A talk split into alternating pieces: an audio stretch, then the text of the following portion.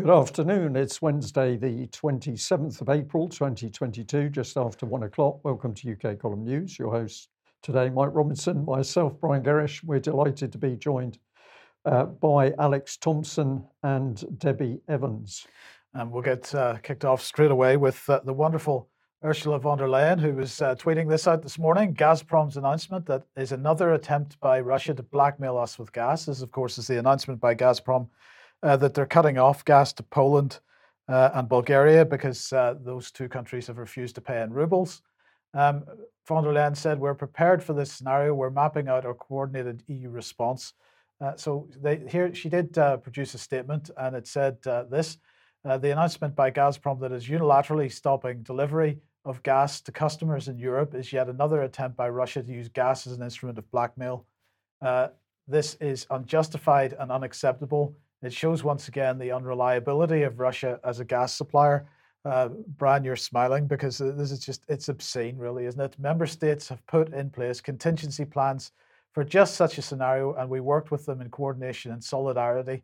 A meeting of the gas coordination group is taking place right now, uh, and Europeans can trust, trust in the European Commission. Europeans can trust that we stand united and in full solidarity with the member states impacted in the face of this new challenge. Europeans can count on our full support, so they must be feeling much better uh, knowing that. Uh, but Alex, uh, I wonder what your thoughts are on this. I mean, uh, we've been reporting for the last uh, couple of weeks that uh, Russia was intending to switch off gas to countries not, unless they paid in rubles. So there should be nothing unexpected about this. But to suggest that this is blackmail by Russia when the EU, along with uh, all its member states, the UK and the United States, amongst others, is pumping arms into Ukraine. Uh, in uh, you know, how is that blackmail? You're going to have to explain it to me because I don't get it. Well, it's not the first time that the uh, empty accusation of blackmail has come. Uh, New Year 2006, I well remember, it was the Ukrainians. It wasn't a currency quibble, it was a bad debt issue then. Um, they were uh, taking gas for which Gazprom was no longer supplying them, but rather using them as a conduit for European countries. Uh, and in 2006, after warning, uh, at midnight on New Year's Day, uh, the Russians cut the volume uh, by the amount that the Ukrainians were supposed to be taking for themselves. And this was presented as leaving Europe to shiver. Uh, so it's it's uh, it goes back a long way, and it also often has to do with the intransigence of certain Eastern European countries. Uh, if I understand technically, it's not that the new arrangements are that Russia insists on ruble settlement per se, but rather that settlement be made in a hard currency of the country's own nomination uh, at a bank which is beyond the reach of uh, European and US sanctions. So you can apparently play in rubles or dinars as long as you pay Gazprom in a Moscow bank, and that seems to be the sticking point. Um, well, the price of gas went up by 24% initially this morning on that news. It fell back quite quickly to, well, when I looked at 10 a.m. this morning, it was about 6% uh, rise on the day. And I think it went, it fell even further to about 3% uh, just before we came on air. So, so it hasn't really, on, beyond the, the initial response, hasn't had a major impact on gas prices. But nonetheless, the European Commission has agreed to allow Spain and Portugal to put a cap on gas prices uh, for or prices for gas and coal used for power stations in those countries at 40 euros per megawatt hour. Um, and well, we'll see what else they might do. Uh, but in the meantime, let's have a look at, at this, Alex, because I just wanted to uh, sort of highlight the hypocrisy of this particular story. So this is uh, uh, headline saying U.S. to respond if China puts military base on Solomon Islands, uh, and this is according to the the White House. Um, and uh, so China has made an agreement with the Solomon Islands, uh, and it looks like there's going to be a military base established there. Um, but I just wanted to, to make this kind of contrast because if we think about what the Russians were saying, and I'm just using Sergei Lavrov as a as an example, uh, they were saying before they started this military operation there can be no further expansion of NATO eastwards. And the West, and I'm just using Boris as an example, but I mean this was a, a common narrative right across the West, saying forget it, moron. Uh, Ukraine is a sovereign nation and can make its own decisions. So we take that situation uh, where uh, Russia's saying, look, we're v- feeling very uncomfortable about uh, Ukraine joining NATO because that brings NATO right up to our borders, and the West saying, you know, go away. And then we compare this. So uh, here's uh, Xi Jinping saying, didn't say this specifically, but this is what the Chinese are doing. They're saying we're establishing a permanent military base on the Solomon Islands. Uh, and this is what uh, the White House have said if steps are taken to establish a de, de facto permanent military presence, power projection capabilities, or a military installation, the United States would then have significant concerns and respond accordingly. And this, I just find this absolutely spectacular levels of hypocrisy, Alex, as as the United States suddenly get worried about or claiming to get worried about China establishing a military base uh, beyond where they've been before. Uh, in other words, they're claiming Chinese expansionism, and yet, uh, you know, it's perfectly acceptable for NATO to expand wherever it likes. It does seem to be one rule for thee and another for me. Yes, um, the Chinese now have their first base in Africa, in Djibouti. They may want one in time on the Atlantic side of Africa or even in Latin America. Uh, we shall see, but this is uh, this pales into insignificance compared with the dozens and dozens of U.S. bases ringing China and indeed the Russian Federation and Iran. Uh, the Solomon Islands as a base is not the first in the Pacific for the Chinese, though it may be the first to be profiled as military. Um, there's been a tussle between the PR China and Taiwan, or nationalist China, over recognition by Pacific mini-states, many of which have been bribed by each side to recognize them. So Vanuatu and Kiribati, or the Gilbert Islands, have seen that that um, uh, process in the past. The Solomon Islands maybe are going a step further with a Chinese Navy and, and Marine base. Uh, but they're not a serious player anyway. I was actually at boarding school with the son of the former Australian High Commissioner in Honiara. And while he was there, he was accused of such a degree of espionage that they were saying he was swimming out from the High Commission in the middle of the night to an Australian warship anchored in the bay to receive secret instructions. I mean, that, that, that's this kind of Stone Age level uh, espionage uh, accusations, one way and the other, in in many of these countries in Melanesia. Uh, so, quite what kind of power protect, projection you're going to get from there, and whether the Chinese themselves are going to have a, a royal welcome, I severely doubt. Yeah, uh, Alex, your audio is just a bit dodgy again there. So, if you could, uh, while we're doing the next segment, uh, reset that. Okay, well, let's put on screen the headline that, of course, hasn't appeared, but it seems to be the reality because effectively UK has declared war on Russia. Uh, the BBC doesn't want to talk about this, but let's have a look at the steps. Uh, the UK is providing weapons and munitions to kill Russian troops. Uh, UK military personnel, including SAS Special Forces, and others, we believe, are fighting in Ukraine itself to kill Russian forces. Uh, the UK is providing military intelligence to undermine the Russian military operations. And if we follow on through, we're providing military assistance to launch, fly, and maintain both surveillance and weapons delivery drones attacking Rus- Russian forces. Uh, the UK is encouraging British and foreign mercenaries to fight and kill Russian troops. The UK is using propaganda to undermine the Russian military effort. And the UK is attacking the Russian economy. Uh, when you put those things together, Mike, it seems pretty clear that we are at war with Russia. It's just that the uh, British government under Boris Johnson hasn't bothered to tell the UK public that that's actually the situation at the moment. And if Boris is for war, then of course this lady, Liz Truss, is really uh, going for it. Here's the BBC headline Ukraine, the West should provide warplanes. Um, we've put a bit of our own comment in here. We're saying that Liz Truss wants to ramp up the violence. She wants weapons, munitions, tanks, aeroplanes. She wants to get the war machine going. She wants to get killing Russians and Ukrainians. And of course, amongst that killing, uh, she's going to be assisting in the killing of men, women, and children. This is what she said. In fact, the fate of Ukraine remains in the balance. The West cannot be complacent. If Putin succeeds, there will be untold further misery across Europe and terrible consequences across the globe. We, we would never feel safe again. Well, many people, of course, don't feel safe with Liz Truss as Foreign Secretary for War, as we've labelled her. Uh, she said, um, heavy weapons, tanks, aeroplanes, digging deep into our inventories, ramping up production. We need to do all of this. We're at war, Mike. Yes. No question, we are at war. Alex, just a very quick response before we move on to another Minister for War. But it's very clear that the UK is at war.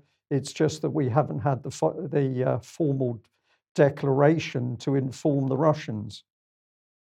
Well, our generals have stood on think tank podiums, notably the Royal United Services Institute in the heart of Whitehall, and have said that from now on there's no war and peace, there's just hybrid war. There isn't going to be an equivalent of the September 1939 broadcast with the Prime Minister solemnly declaring that this country is at now at war with Germany, or Russia in this case. Nevertheless, here on the European continent, many speeches by quite ordinary people, uh, local politicians, trade union representatives, I'm hearing them start or rhetorically end by saying, and let's remember we're at war with Russia. So again, there's less secret about this on the continent than there is in Britain. Yeah, thank you for that. Well, let's move on to Defence Minister James uh, Heappey because he's been backing uh, the use of British weapons to actually attack the Russians. So, no messing around with this. Uh, weapons going to the Ukrainians, yep, they can be used to actually conduct attacks inside Russia itself. So, we've got a little video clip of him speaking. Let's listen to what this gentleman had to say the question is is it acceptable for our weapon systems to be used against legitimate Russian military targets by the Ukrainians. And firstly, it's the Ukrainians who take the targeting decision, not the people who manufacture or export the kit in the first place. And secondly, it is entirely legitimate to go after military targets in the depth of your opponent to disrupt their logistics and supply lines. Just as, to be frank, providing the Russians um, don't target civilians, which unfortunately they've not taken too much regard for thus far, but it's perfectly legitimate for them to be striking targets in Western Ukraine to disrupt Ukrainian supply lines. I find this uh, I find this quite in, astonishing and immensely dangerous. Let's just focus in a bit on what he had to say by having a look at this uh, as a text. So he's saying, unquoted, widely quoted as saying this: it's completely legitimate for Ukraine to be targeting in Russia's depth, that means inside Russia, in order to disrupt the logistics that, if they weren't disrupted, would directly contribute to death and carnage on Ukrainian soil. My response to that is so, presumably, then it's fine for the Russians to attack the UK in order to stop that chain. Uh, that seems to be what he's saying. Well, okay. He goes on here. It's not necessarily a problem if British donated weapons are used to hit sites on Russian soil after accepting that weapons now being supplied by allies to, allies to Ukraine have the range to be used over borders. So this is, this is like, well, to me, he's like some schoolboy who's who's off thinking that he's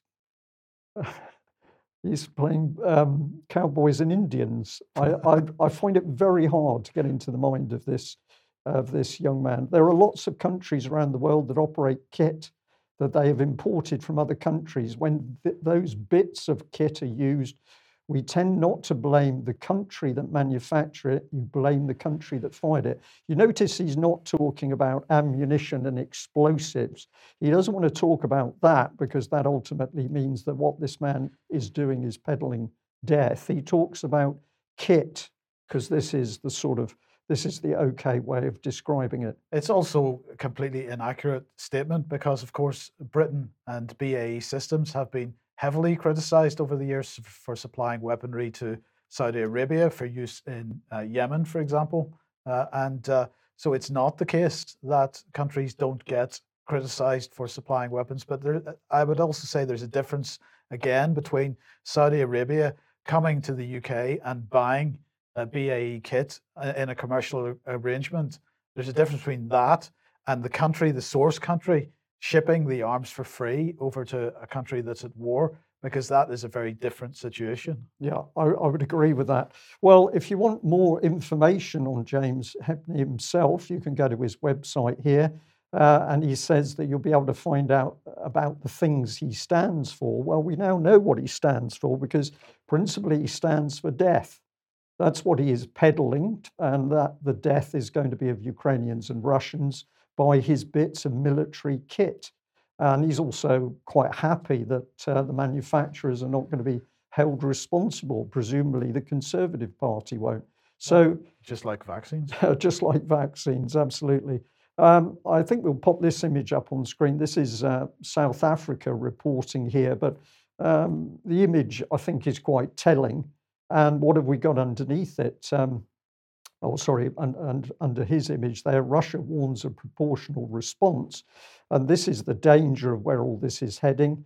And if we have a look at uh, Sergei Lavrov's comments here, these weapons will be a legitimate target for the Russian armed forces. Warehouses, including the west of, including in the west of Ukraine, have become such a target more than once.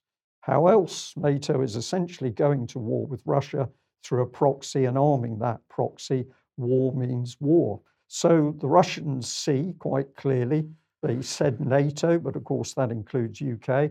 UK is at war with Russia, uh, but Boris Johnson doesn't see fit to make this clear to the people of UK. So if the Russians want to attack the supply lines, which they're easily capable of doing, that means any site in UK could be attacked whenever the Russians choose as a result of this disastrous uh, policy. Let's just have a listen to this or a look at this little video clip uh, with the former uh, US Marine Corps Scott Ritter uh, talking about the situation in Ukraine. And I believe that Lloyd Austin provides the President of the United States with the, the soundest advice he can. So I believe the President has been briefed on the inevitable outcome of this conflict and that the goal right now is to drag this out in hopes of further weakening Russia. But you know, there's people saying it's a throwaway statement, but it's true. Apparently, America is willing to fight to the last dead Ukrainian because mm. no American troops are going to die on the ground there.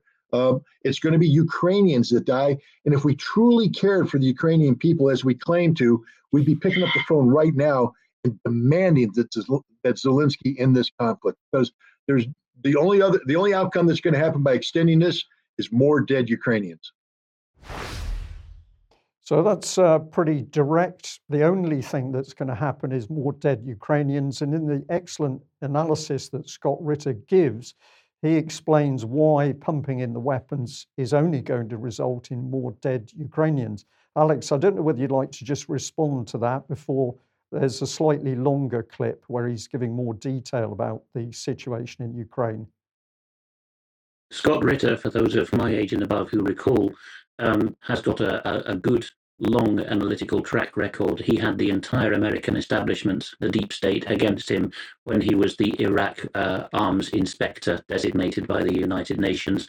Uh, he faced down many threats to his life, most of which turned out to emanate from Washington rather than from Iraqis. At least the Iraqis had the decency to brandish pistols in his face rather than try to stab him in the back.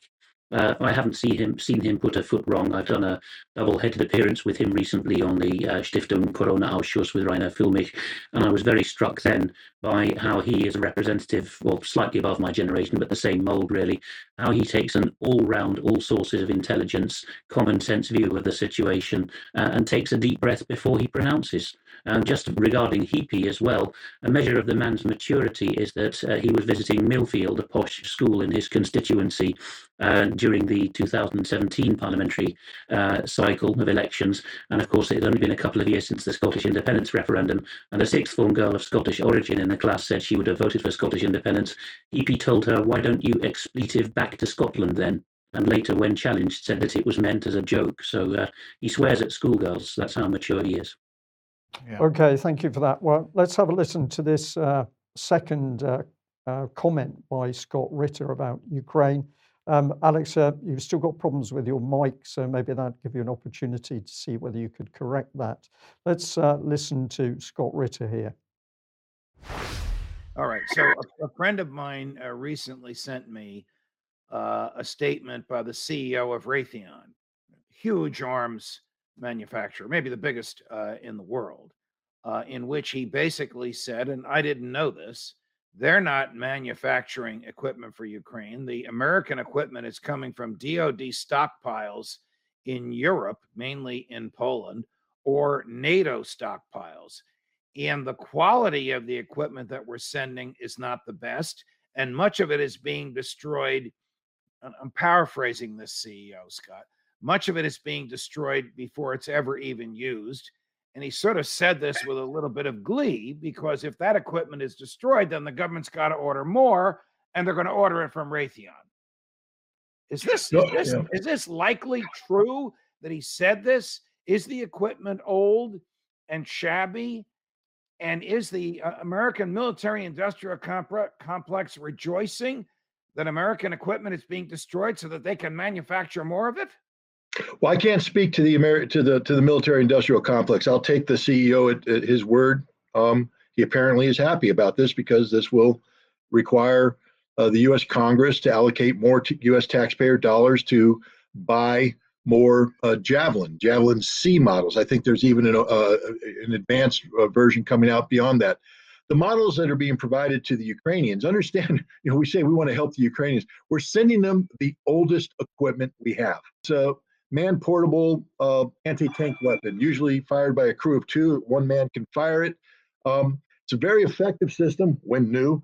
Uh, it can guide in, it can destroy, uh, it can destroy tanks. But the weapons we're sending them are old weapons. The electronics uh, that that operate the ailerons that guide the missile um, aren't don't don't work right, which means when they fire the missile, it's missing the target.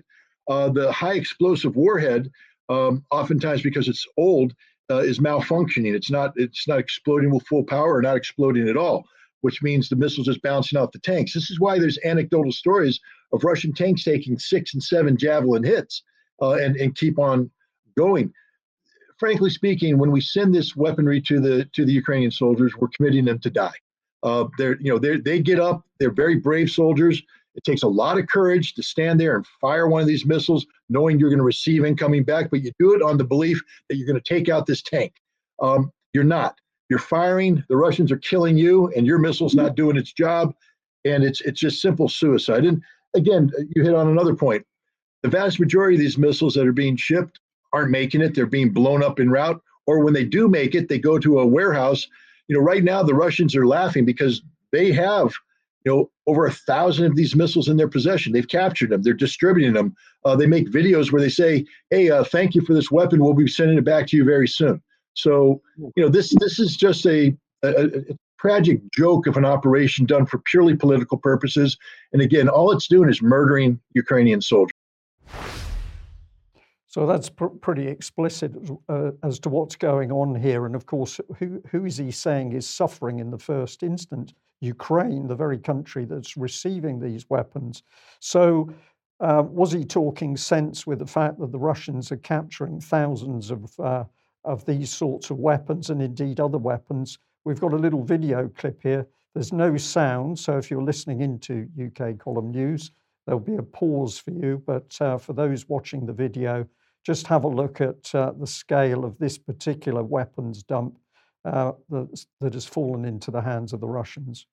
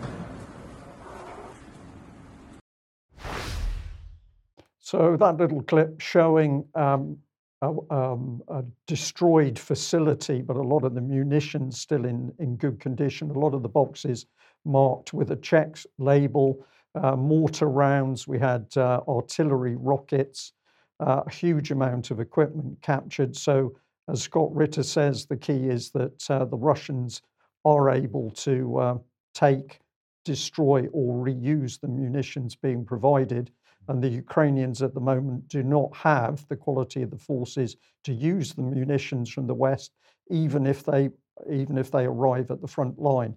So here's the BBC um, supposedly weighing up the risk of escalation, and this is James Landale. Um, it's it's a very simplistic little article, so we're going to call it naive and simple.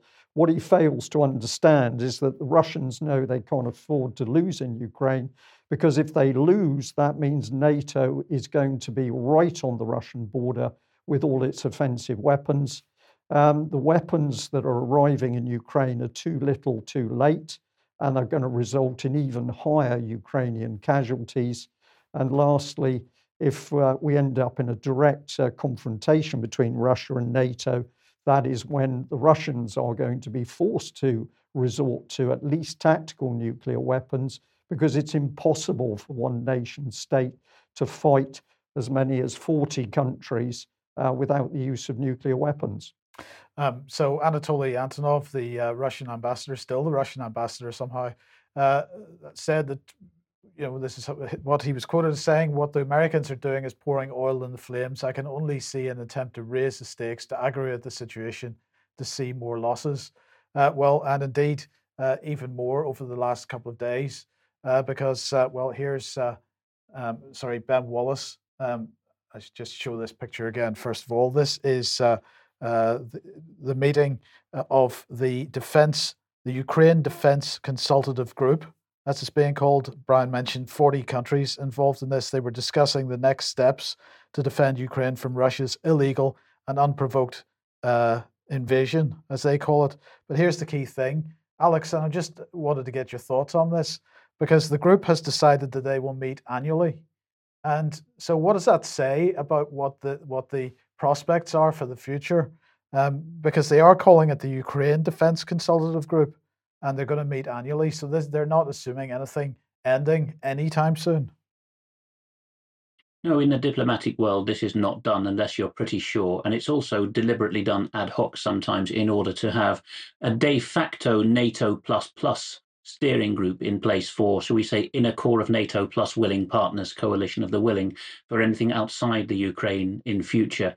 I'd also, uh, as we've just been speaking about nukes, point out that uh, Scott Ritter, who's a very different views to Joel Skousen on Russia, uh, has echoed Joel Skousen, his former uh, Marines comrade, in warning that of the two great nuclear superpowers, only the Russians still have the doctrine of launch on warning. The US, Skousen and now Ritter seem to have concluded from open sources, uh, doesn't have that doctrine and hasn't had since 1997, although many serving officers uh, uh, so sadly still think that they, the US has that doctrine. In other words, the US and Britain in its wake are, are geared now towards absorbing a first nuclear strike. Only the Russians will launch at the first sign that things are going to go nuclear. So you can guess who's going to win such a confrontation. Yes. So uh, let's have a look at what the US Secretary of Defense uh, was saying about that meeting. Uh, we ju- just kicked off a historic meeting. More than 40 countries gathered together to help Ukraine win, win the fight against Russia's unjust invasion. Our goal is to leave here with a common, transparent understanding of Ukraine's short term and long term security requirements. Uh, he went on to, and I'm paraphrasing what he said here, but uh, he basically said, you know, they asked the question about a negotiated settlement. He basically said, forget it. We intend to keep this war going and bleed Russia dry. We want to see Russia weakened to the degree that it can't do the kinds of things that it has done in invading Iran, uh, invading Ukraine. So uh, that's pretty strong language coming from the American side. Uh, but in the meantime, uh, more expansion or more military uh, collaboration going on because uh, here is MBDA, the UK Defence Organization. and they have just announced that they have agreed, and the UK government has agreed a contract with the Polish government supporting the early introduction of Poland's future short range air defense system. Uh, and uh, that's so the CEO of the po- Polish Armaments Group uh, and uh, MBDA sales director met and signed an interim capability contract in Warsaw uh, on Monday afternoon. Uh, and the first two stages will deliver the Common Anti Air Modular Missile, which is acronym is CAMM, uh, that's a surface to air mis- missile. Um, and this flies at supersonic speeds, not hypersonic speeds. So they're very excited that this is a, a, a defensive system which can deal with high speed uh, incoming weaponry, but not hypersonics. Uh, but Alex, once again, we've got uh, uh the UK and Poland uh, in some kind of defense collaboration. And then uh, James Heappey, again, if we put this on screen, was talking about Op Cabrit. Um, and this is part of the enhanced forward presence, delivering NATO's commitments. Um, and so uh, he's visiting Warsaw uh, later this week, following up on this agreement uh, between the UK and Warsaw to meet uh, key personnel involved with this operation. But uh, Alex, uh, this is um, something that you know the UK and Poland have had a defence agreement for a little while now. I don't know what you th- what you think about the fact that we're now sharing or merging uh, defensive or so-called defensive technologies? It's the stage we were at in the late 30s, isn't it, when the bogeyman was Germany? Um, MBDA, uh, the Association of Arms Manufacturers, uh, as a lobby group, has been at the forefront of driving Britain's uh, push for European military unification for several years. They were particularly closely embedded with Labour Party policymakers, but not to the exclusion of Conservative Party policymakers in pushing that agenda. Um, whether the engineering is there, the, the US is sounding warnings that it doesn't have the engineering capacity anymore to do a sudden upswing in conventional arms manufacture is open to question. The Americans are also now being honest enough to say that they have a, a, a looming crisis with the at scale production of energetics, in layman's terms, explosives for various armaments. Perhaps they're thinking that ultra high tech supersonic is the way to go in order to obviate the need for lots of troops and lots of conventional things that go bang, but I doubt it. Yes, but, uh, but speaking of uh, uh, EU defence, is there an EU army coming? Uh, foreign policy seems to think so. Foreign Policy magazine in the United States does think so. Notice the uh, interesting sort of glamorous charcoal sketch here of the author of this piece, which is getting quite standard for self regarding uh, titles. Foreign policy is not to be confused with Foreign Affairs, the in house journal of the Council on Foreign Relations. I've made that mistake on air recently, for which my apologies. Foreign policy, however, is certainly influential to Beltway policymakers. And uh, we see here that they are uh, interviewing the um, head, effectively, of the European military unification structures there he is in all his glory, the Italian general who has been elected by his fellow chiefs of staff of the European Union um, member states to be the head of the military effort. Uh, we read here about the military committee, General Claudio Graziano in charge, posing outside the Carabinieri or gendarme headquarters. Previously, a very highly regarded mountain warfare general in the uh, elite uh, uh Italian Alpine Mountain Infantry. Well, he's talking to the Americans here about the state uh, stage which EU military unification has reached. And when he's asked, does the Ukrainian government come to the EU military staff directly with requests for military assistance, Graziano replies it works a bit differently.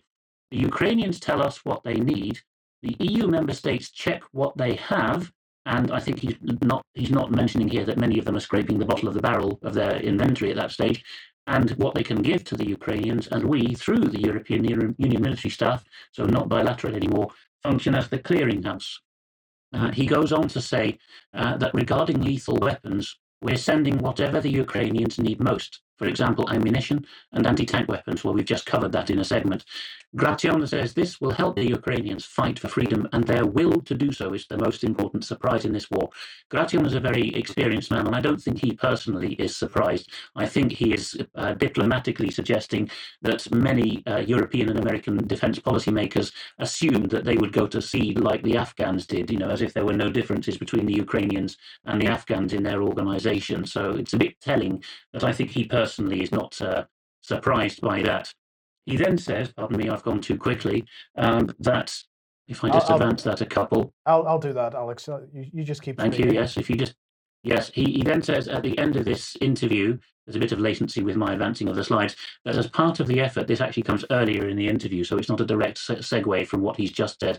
We will start developing an EU rapid deployment capacity that will give us the chance to deploy, deploy a modular and multi-domain, I think that's polite military speak for ragtag force of up to 5,000 troops that can intervene in non-permissive environment, in other words, infiltrate towards the Russians.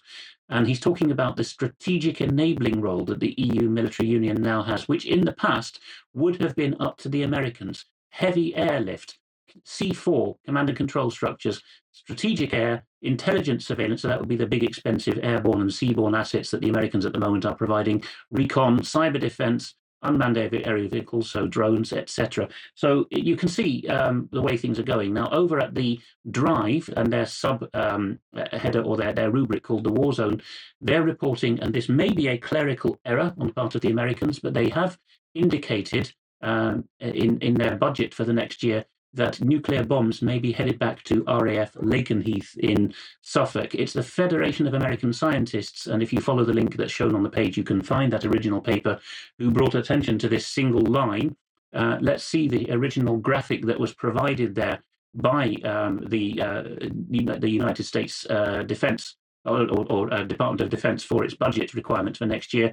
It ringed in red by uh, the Federation of American Scientists is this possible clerical error or possibly not, mentioning for the first time since 2008 when the um, heavy bombers with nuclear arms were, were, were removed from RAF Lakenheath, mentioning Britain again as a country that should upgrade its security measures and other facilities in order to receive um, nuclear bombs again. Uh, uniquely, the British wouldn't be uh, dropping these themselves from the air, unlike the other countries mentioned that we now know have American nukes on, on their soil Belgium, the Netherlands, Germany, Italy, and Turkey. No, in the case of Britain, it would be over to the uh, US Air Force directly to drop these. And um, if you tap that again, because the, uh, the thing has stuck again, uh, we see that uh, it's a new kind of bomber, the B61-12, that the US Air Force is regarding as uh, its strategic system. So the hint is in the past it was just uh, a tactical asset, but now the B61-12 has been given precision guidance system and an inertial package and so on. And this will enable uh, more things uh, to be fitted. Whether we, that anything comes of that or not, we don't know. On to Brian's old beat, the Navy. Again, this is the U.S. Navy, as reported by the Navy Times in Washington.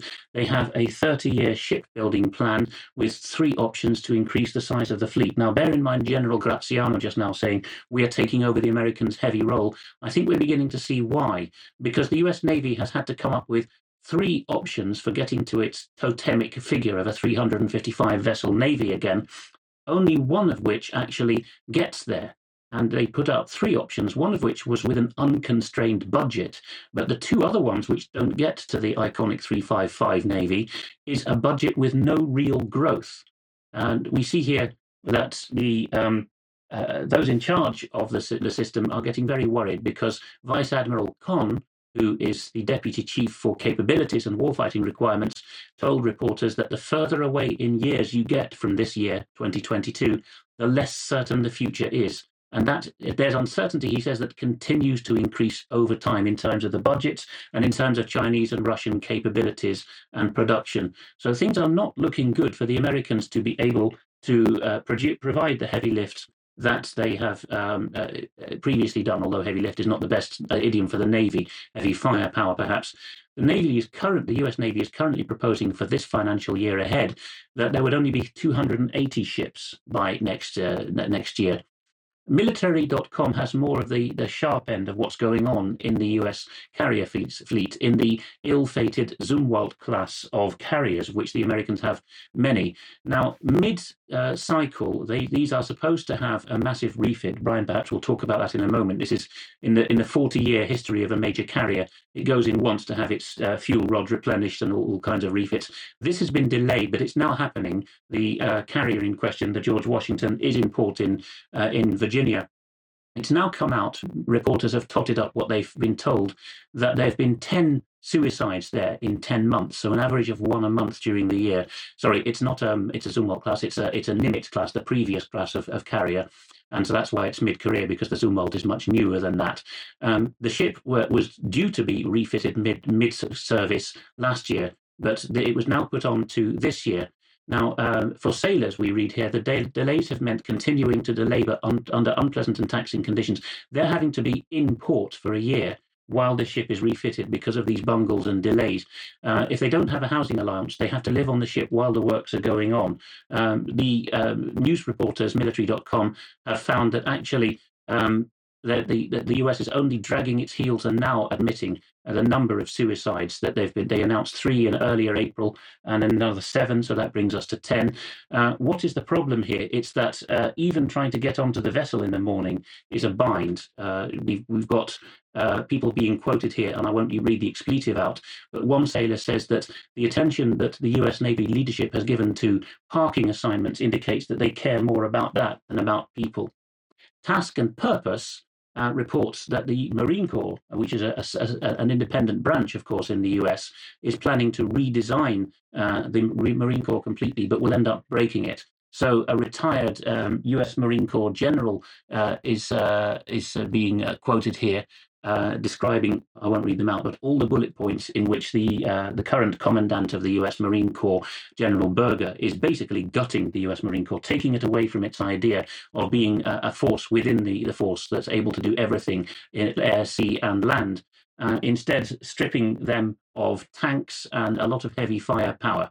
Um, this is this leaves the U.S. Marine Corps isolated. Perhaps another reason why General Graziano is saying that the Europeans are going to have to do more and more uh, for example, uh, the commandant, according to this uh, comment in Task and Purpose uh, by, as I say, a retired Marine general, stands virtually alone among the military leaders of the world in his conviction that tanks have no future. I think the last segment has eloquently described that tanks very much do have a future. Um, the Navy Times is also reporting in, in slightly more uh, should we say, cultural issues that the Navy is stopping the actions it's taking against uh, servicemen and servicewomen who refuse COVID vaccines. Other branches of service have also had judicial uh, interdicts put on following that up. Uh, another indication that the US Navy is not uh, a happy place. And I'm sorry, I've advanced that slide too much. Uh, but there we are, an end of a segment heavy on the US Navy from me there, indicating that it's not a happy place. Brian may wish to comment.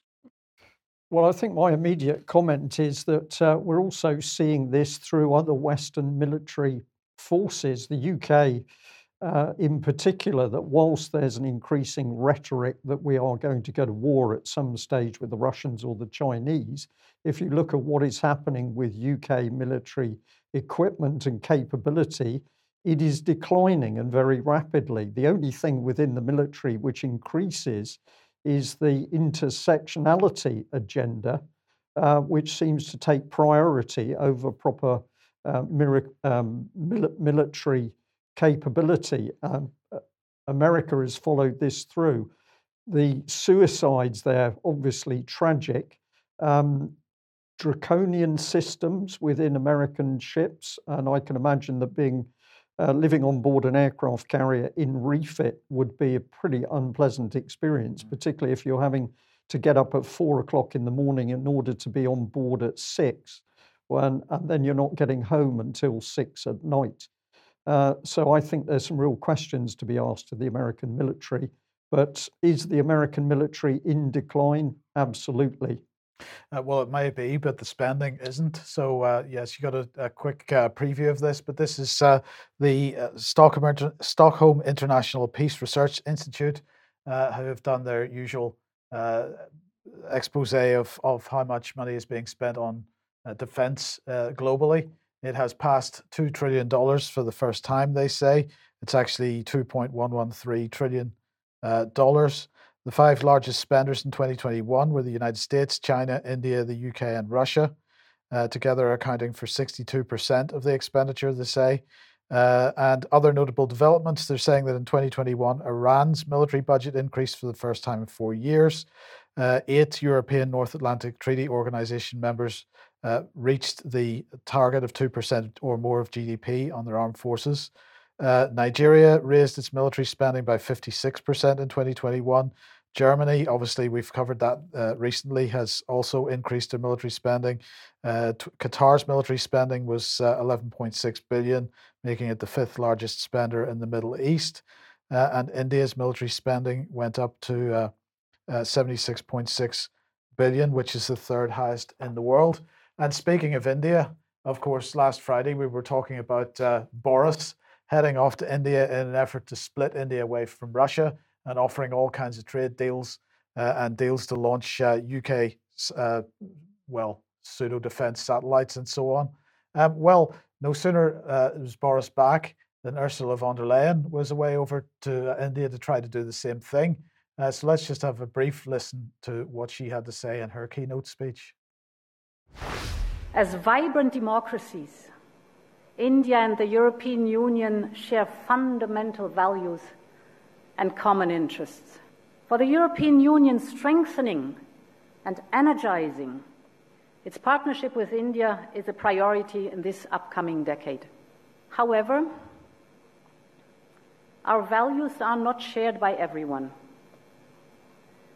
We all see the rising challenges to our open and free societies in Europe, we see Russia's aggression as a direct threat to our security. Our response to Russia's aggression today will decide the future of both the international system and the global economy. And on this foundation of engagement in the Indo Pacific region, we seek to build a new common agenda for the 21st century. We are the two largest democracies in the world. And together, we have a lot to give to the benefit, for the benefit of the people. Excellent. So, rousing final sentence. But uh, uh, this is uh, what she went on to say. The key is that we want to bring forward this relationship, work on technology together, and bring India into our camp. Uh, that's the main message of her visit.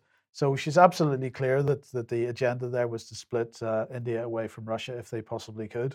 Yeah, um, in our camp, that's exactly it.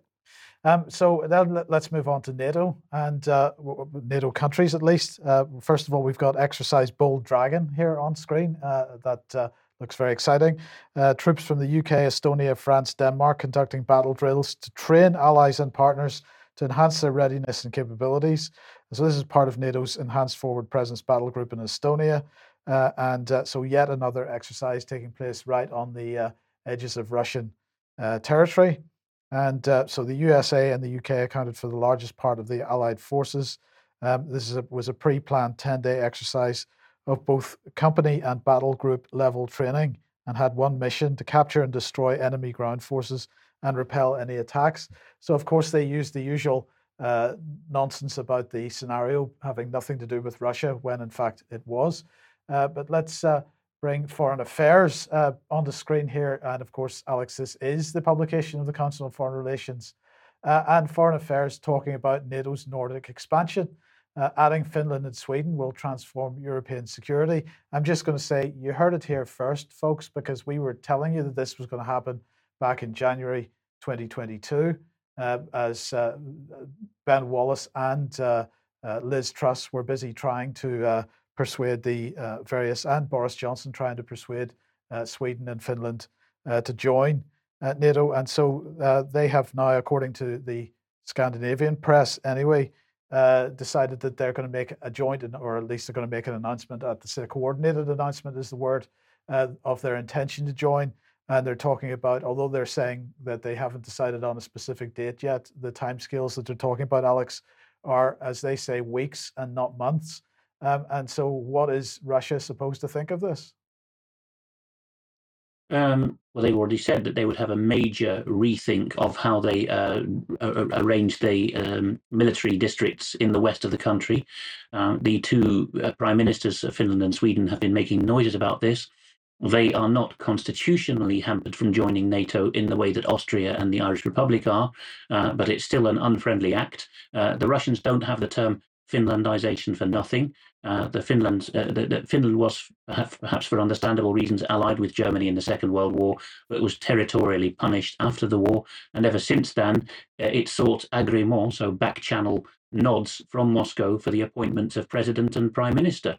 Uh, so that that arrangement is going to have to go by the board. And uh, if you can't Finlandize a country on your border, i.e., reach a, a, an agree an, an undertaking of neutrality or at least non-hostility, you're going to have to up the ante militarily. Uh, at least in a defensive posture. Bear in mind, of course, that some of the Scandinavian countries and indeed the Netherlands, where I'm speaking from, uh, conscript young women as well as young men now. So, uh, although Putin has, uh, with with uncertain accuracy been accused of sending conscripts into the Ukraine, it does now looks like the first conscripts sent to the Russian front will be Scandinavian girls from the western side. Yes. Okay. Uh, well, if you like what the UK column does and you would like to support us, then please head over to community.ukcolumn.org and there are options for you to join us there, and that would be very much appreciated. Uh, or you could uh, support us via the UK column shop at shop.ukcolumn.org, uh, or you could share our material on the various platforms. And I'd just like to remind everybody once again of this event, the Northern Lights Convention, uh, taking place the 13th to the 15th of May uh, in Malmo in Sweden, and uh, many fantastic speakers at that. That is a live event. Uh, it will be live streamed as well, being organized by Children's Health Defence and others. Uh, and uh, so, if you are in that part of the world, you should uh, have a look at going to that, I think. Yep. Um, now, let's just bring this on screen. an early day motion was tabled on the 25th of April uh, and it's entitled "The Campaign to Oppose Extradition of Julian Assange to the UK uh, to the USA." Sorry, uh, and the motion text says that this House notes that Julian Assange faces extradition to the USA and a prison sentence of up to 175 years in a super maximum security prison for his journalism work, uh, and so on.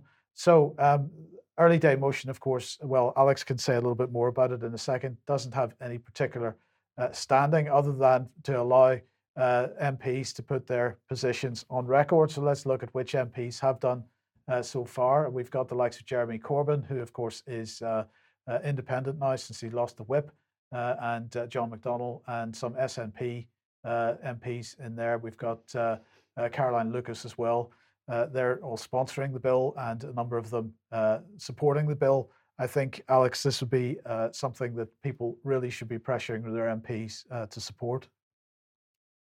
Yes, of course. Uh, many of the bloggers and even the, so the former quality press will be deriding the signatories of this early day motion as far left. But that just tells us more about the cowardice and the whipping of everyone else in the House of Commons. Of course, as you say, early day motions have no um, legal weight, but they can show which way the groundswell of opinion is and how the more honest MPs uh, are representing national sentiment. And they can lead somewhere in the end, for example, through a private member's bill if the government gives it time.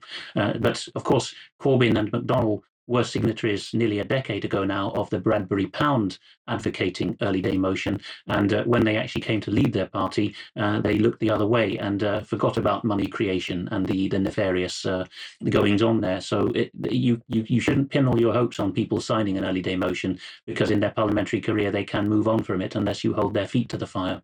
Uh, that's true, but it's of course they're holding the feet to the fire. That's the important bit. But uh, if we stick with uh, the press and freedom of the press for the moment, I'm going to say that while Ju- Julian Assange should be supported in this regard, perhaps the Daily Mail uh, shouldn't be. Uh, so this is their comment this morning over the Angela Rayner scandal. So the Daily Mail comment: a sinister threat to clip the press's wings. Uh, and they say that in 1957, the Sunday Express editor was summoned to Parliament to be re- and reprimanded for publishing an article about MPs dodging petrol rationing in the wake of Suez.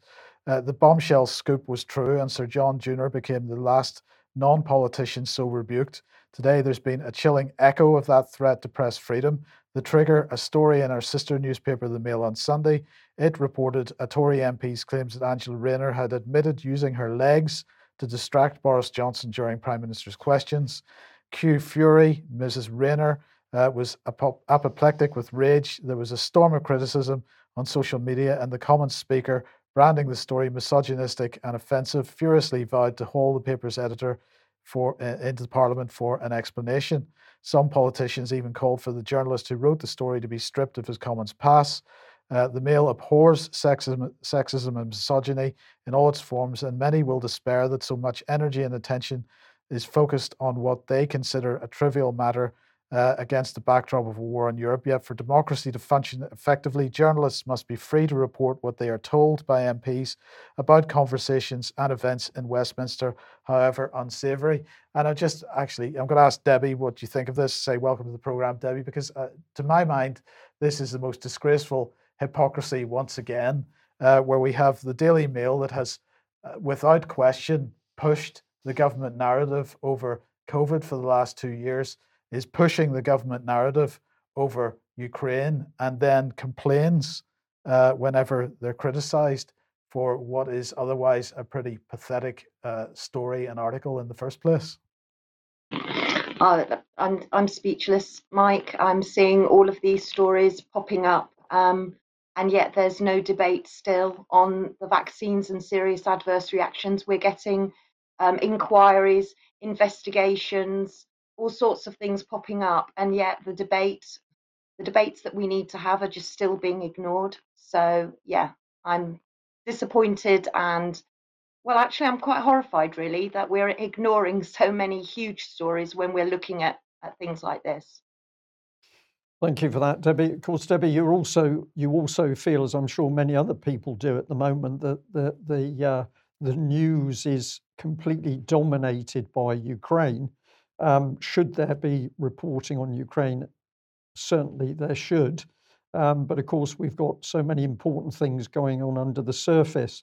Now, you took a, a trip down to Truro uh, last Saturday, where a number of people were there to speak out about what's been happening around uh, vaccines and vaccinations.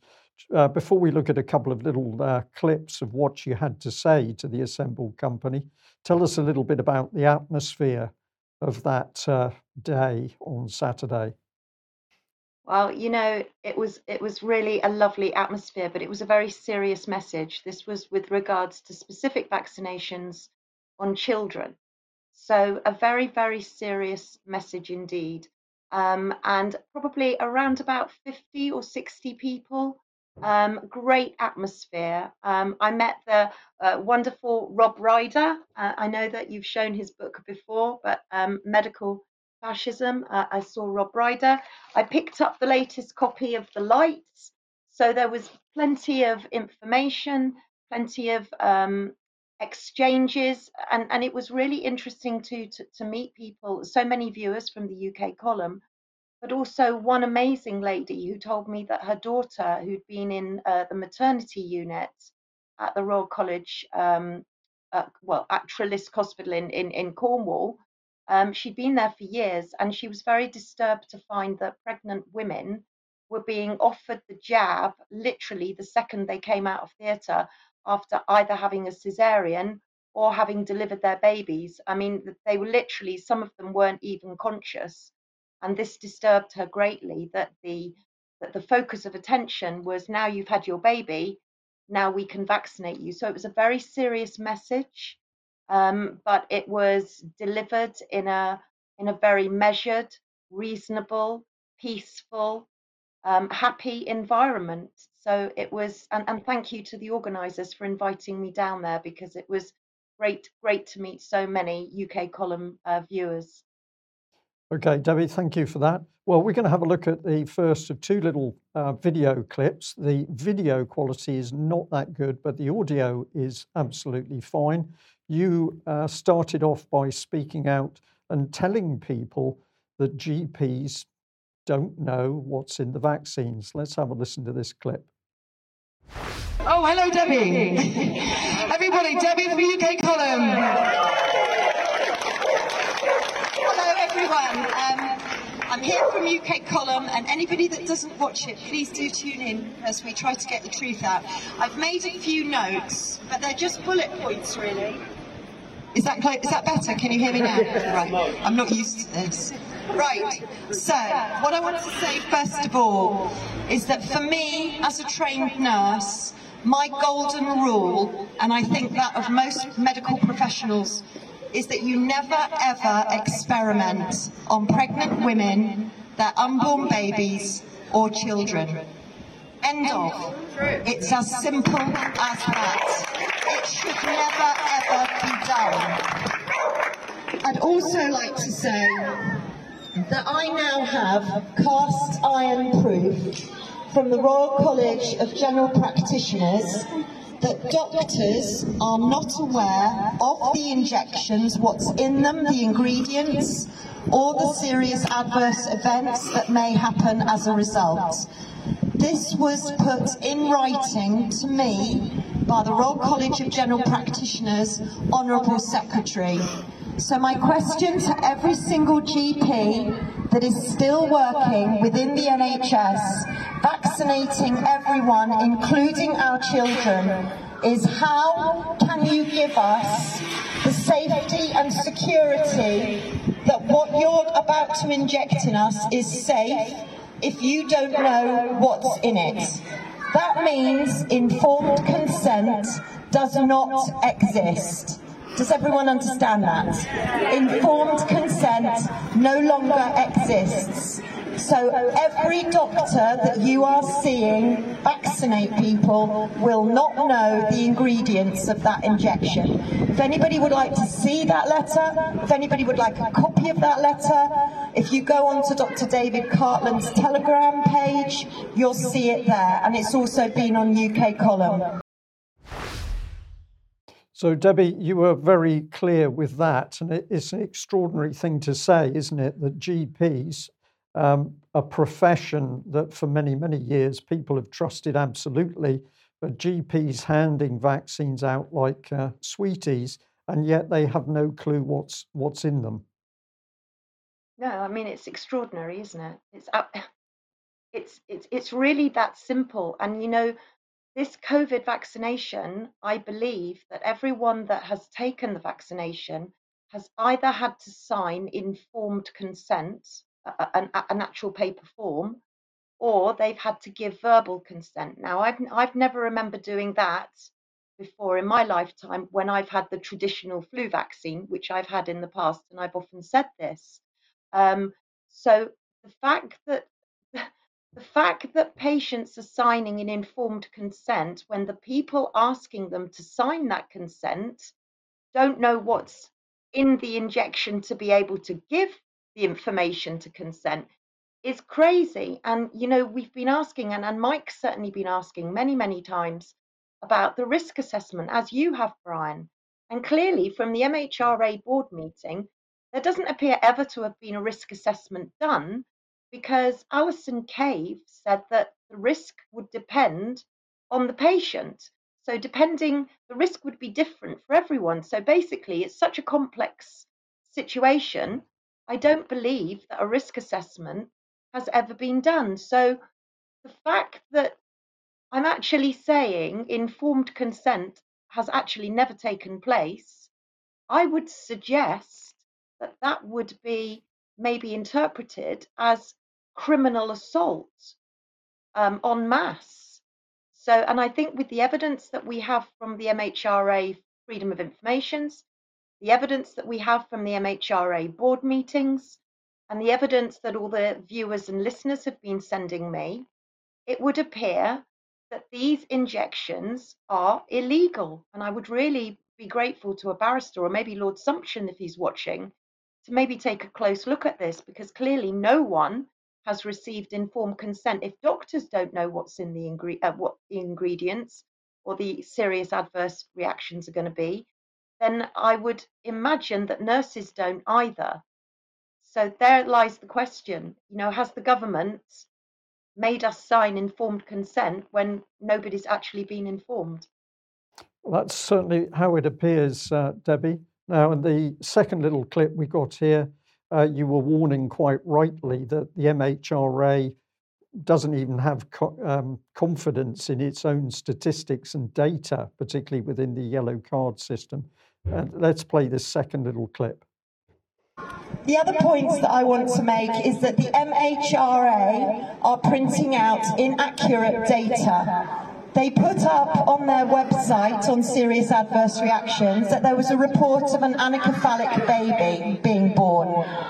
An anencephalic baby is a baby that's born with very, very little brain. They don't survive for very long, sometimes days. The MHRA was also reporting neural tube defects. I questioned the MHRA directly, Dame June Raine, and the answer was surprising. They said they'd made a mistake. They said their data was wrong. I have it in writing from the MHRA. June Raine says the vaccines are very safe. The MHRA has no S in it. There's no Medicines Health Regulatory Safety Authority. the MHRA are ignoring, refusing to, to debate, and obfuscating the truth. Dame June Raine and Dr. Alison Cave, Chief Safety Officers, are deliberately, in my opinion, misleading the public and misleading parents. Well, you, you've said it there. In your opinion, they're misleading the public. That's the same opinion that I hold, and I think the evidence is there. Um, if we could uh, get the people who need to look at that evidence um, to take into account the data. Uh, Sorry. Yeah, I was just going to say, Brian, just uh, because people have been asking why the yellow card, uh, our yellow card website right. hadn't been updated for the last couple of weeks. The reason is because the MHRA took two weeks off on holiday for Easter, and uh, so they weren't providing the uh, the stats. So uh, we're a little bit behind this week, but it will be updated. Uh, bef- you know, in the next day or so. So that's an interesting statement, isn't it? That they've had their holidays, and uh, the fact that people have been dying or suffering life-changing injuries, that all has to wait while the MHRA staff have their holidays. That says a lot. But we've got this interesting article from the Daily Mail, uh, which has just popped up. You feel very strongly about this, Debbie, because of the warnings that you were uh, giving some time ago. But here's the headline Intelligent and ambitious trainee solicitor, 26, suffered excruciating headaches before dying from a blood clot after having AstraZeneca COVID vaccine, an inquest hears. Um, now, this is a key subject because, uh, of course, at one stage we had the government saying to the public uh, as a whole, don't worry if you get a headache. It's a normal side, mm-hmm. uh, side effect.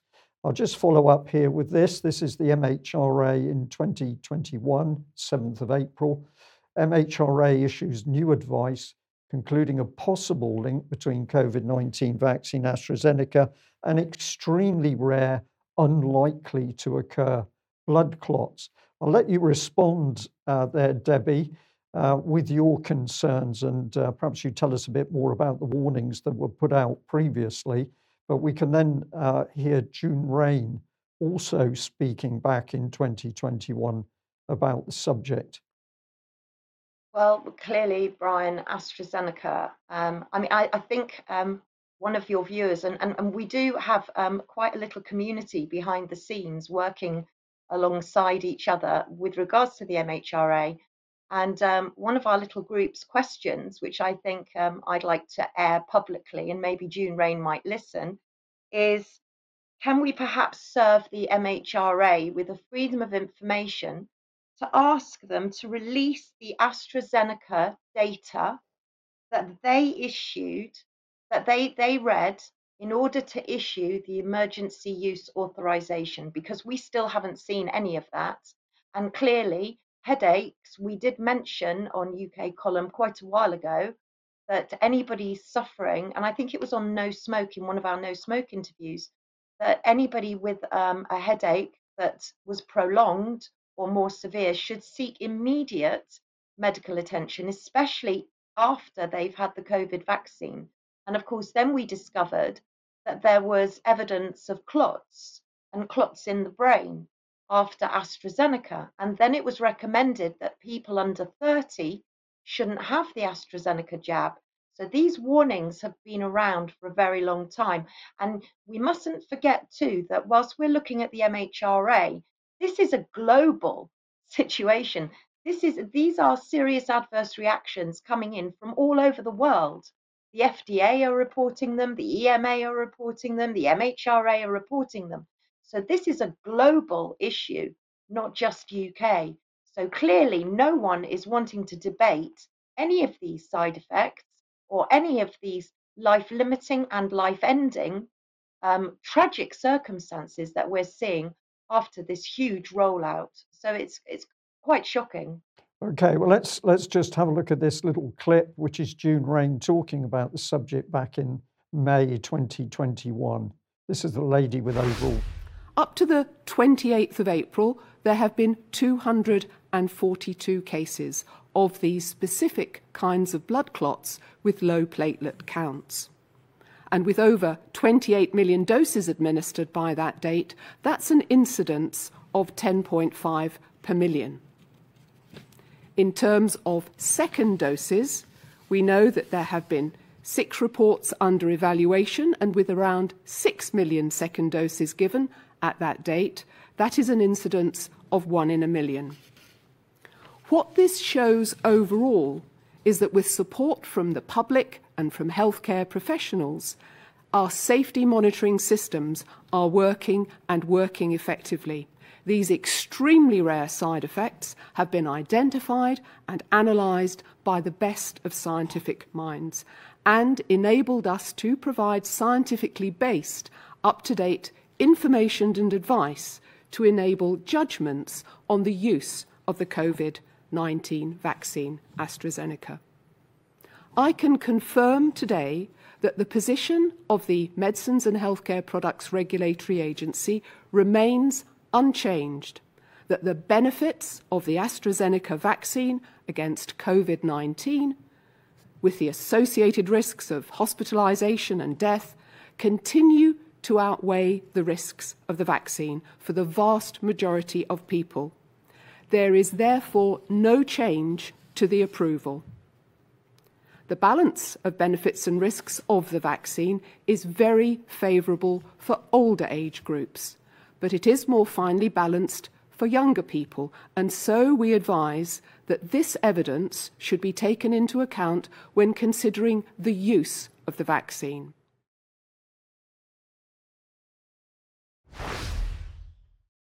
My immediate response to that is she, she, she can't claim what she's saying because the data isn't there and the accuracy of the data. Um, Debbie, this has been the pattern. I've got an eye on the clock. I'll just say we're getting a little bit short of time, but basically, um, there is no scientific evidence to show safety of vaccines. No, on the contrary, there seems to be plenty of evidence now emerging to show that they're not safe. So come on, June Raine, um, you know, let's have a chat. I've invited her for a meeting. I've invited her to um, to talk to me either on Zoom or I'll go to London to Canary Wharf, where they're, by the way, opening the biggest wet lab in Europe. So the MHRA are going to be well placed for that. That's just as a side. But I've offered to meet her, but as yet, um, she hasn't responded. Okay, thank you for that. And in the meantime, we've got more warnings coming up. So this is the government.uk website. News story increase in hepatitis, liver inflammation cases in children under investigation. So we've got more unusual problems occurring, but no proper investigation. But very, very quickly on these two, Debbie, um, you picked up on the fact that uh, Beijing here uh, is getting uh, very tied up over COVID infections. Um, and uh, there's been a number of uh, reports about distress in Shanghai as a result of an incredible lockdown. Uh, but you also picked up that together with this, uh, there's reports, this one from Zero Hedge, about supply chain problems as a result of the lockdowns. If I just include this little extra graphic here, uh, which came from the Zero Hedge article. This is uh, showing that what they call the dwell time of cargo ships has increased um, as a result of uh, lockdown problems. Just very quickly, what caught your attention with these two articles? Okay, so quickly go to um, Shanghai. I think um, we remember back to Wuhan, we were hearing the uh, news coming out of Wuhan that there was lockdowns going on, etc., etc. And it was a two or three months before before we got the story over here and we got the whole COVID uh, pandemic announced. And yet now we're seeing lockdowns going on in Shanghai, probably more lockdowns in Beijing. And if um, if your viewers and listeners want to go and look at an amazing guy on YouTube called Monkey Werx, that's M O N K E Y W E R X.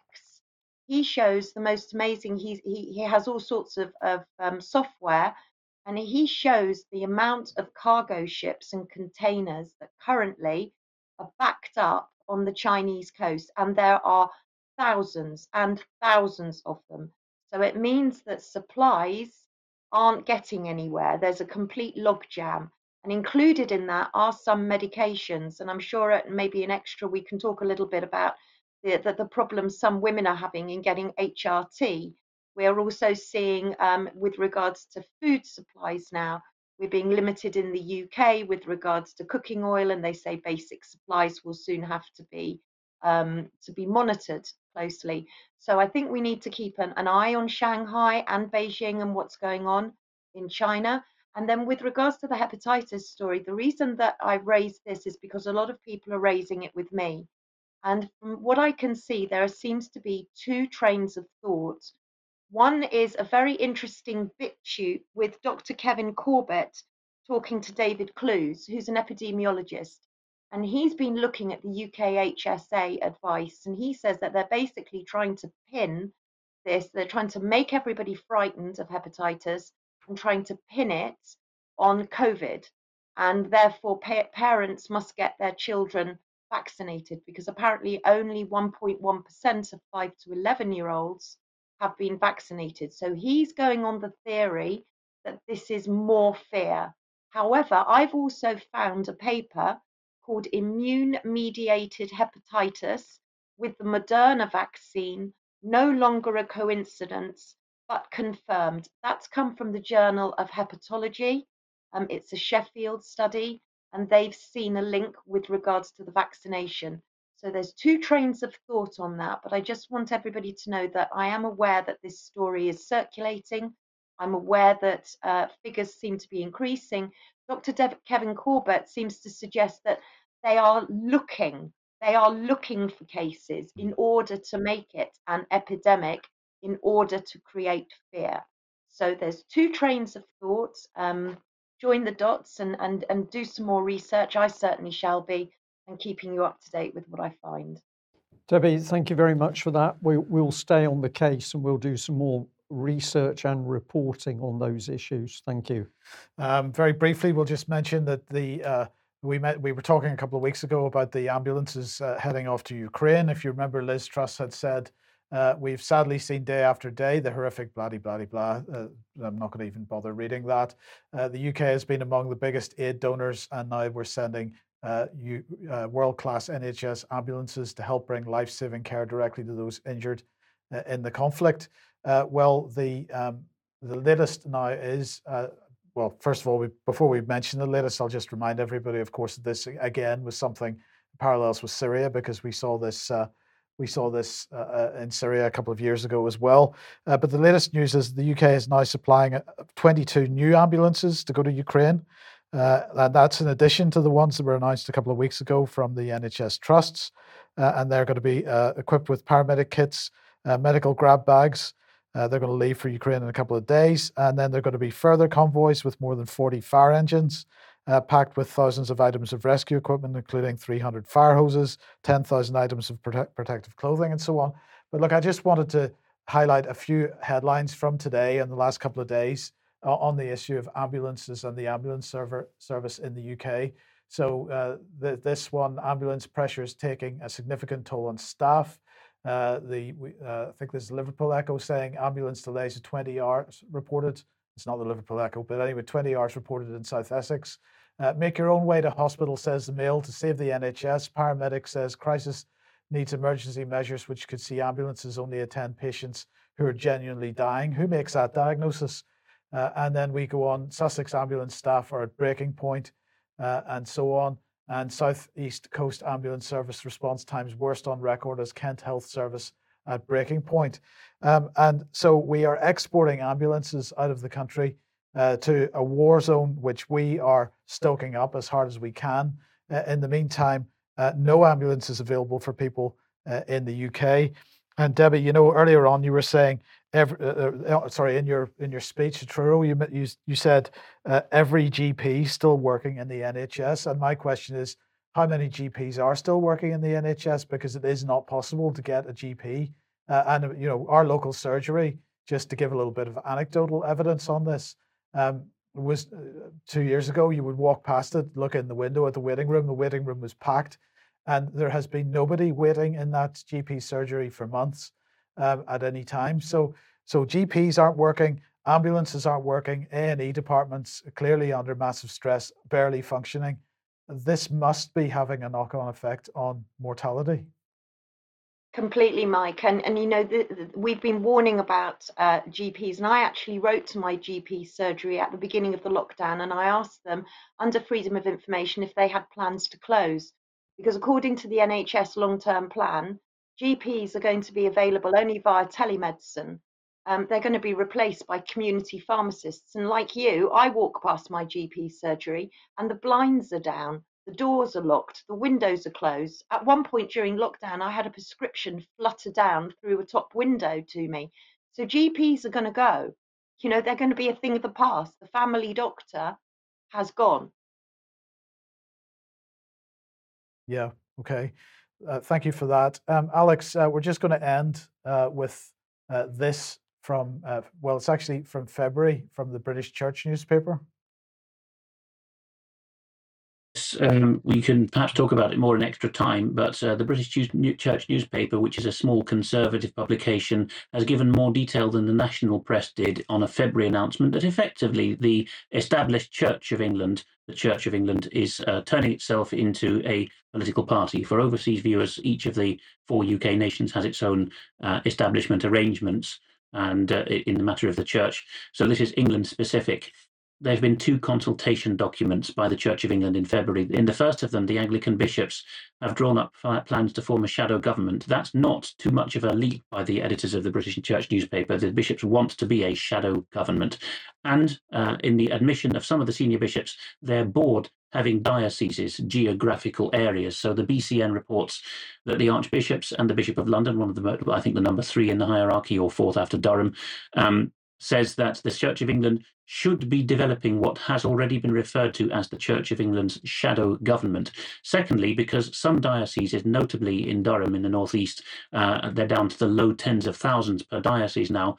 Uh, they're saying, well, forget the cathedrals and the parish churches. Uh, we want bishops to have portfolios, to have not a geographical responsibility going back 2,000 years in the church, but no, they must have a, a policy area instead, full time cabinet style roles in which they would drop the flock uh, called here ecclesiastic and evangelistic work, uh, drop the promulgation of the gospel and instead work up policy briefs with the aim of influencing government decisions.